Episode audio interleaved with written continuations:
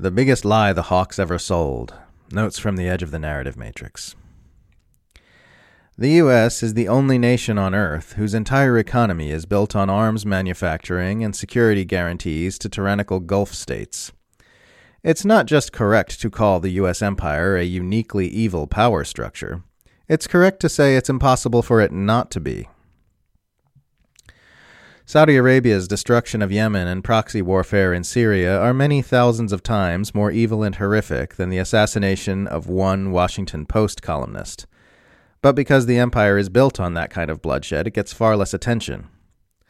Biden continuing the unbroken presidential tradition of courting the Saudis is not a betrayal of U.S. values, but a very normal expression of them. You either want the complete dismantlement of the U.S. empire or you don't. If you don't, Quit bitching about how the sausage gets made. The difference between Democrats and Republicans is that Republicans say they will do evil things and then do evil things, while Democrats say they will not do evil things and then do evil things. On one hand, polls say Americans don't want Biden to run again, but on the other hand, there's zero chance Democrats put forward a different candidate who's stronger than the rot brained empire mummy.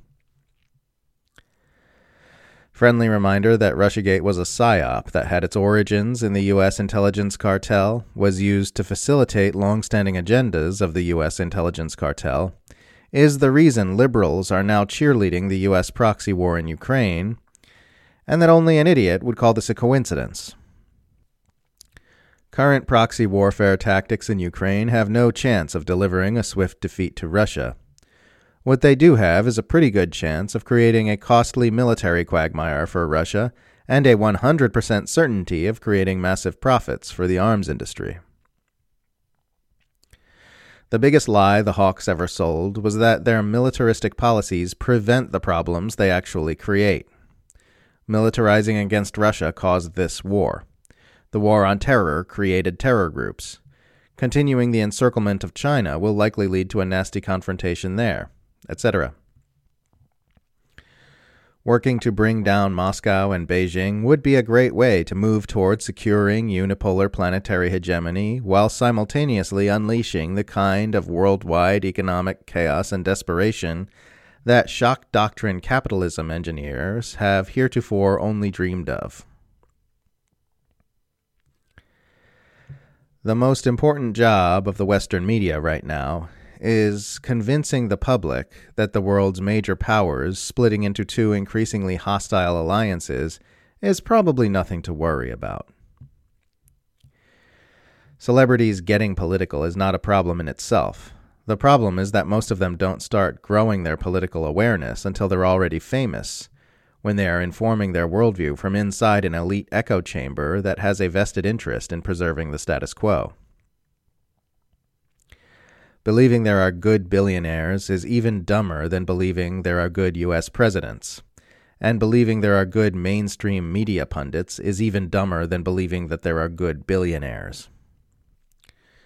No one ever espouses a mainstream political worldview because they have thoroughly examined all the options and sincerely believe that one's the best. It's always because they don't know other political worldviews exist, or aren't sufficiently familiar with them, or have been propagandized into believing false things about them, or because they work in a career that is advanced by adhering to mainstream political perspectives. This is true because mainstream political worldviews do not exist to help people and make good things happen. They exist to facilitate plutocracy and empire. Nobody who deeply investigates their nature and contrasts them with alternatives comes away thinking they're the best whether they're someone with left wing or right wing sympathies or anywhere in between. The only reason mainstream politics are mainstream is because powerful manipulators pour a tremendous amount of wealth and energy into making them mainstream. If there were actually a marketplace of ideas on that front, mainstream politics would die. The empire still fears the public. If it didn't, it wouldn't bother rolling out so much propaganda ahead of all its depraved actions. It would just act. They work so hard to manufacture our consent because they're still afraid of what we'll do to them if we decide we don't consent. Just something I think is worth calling to mind once in a while.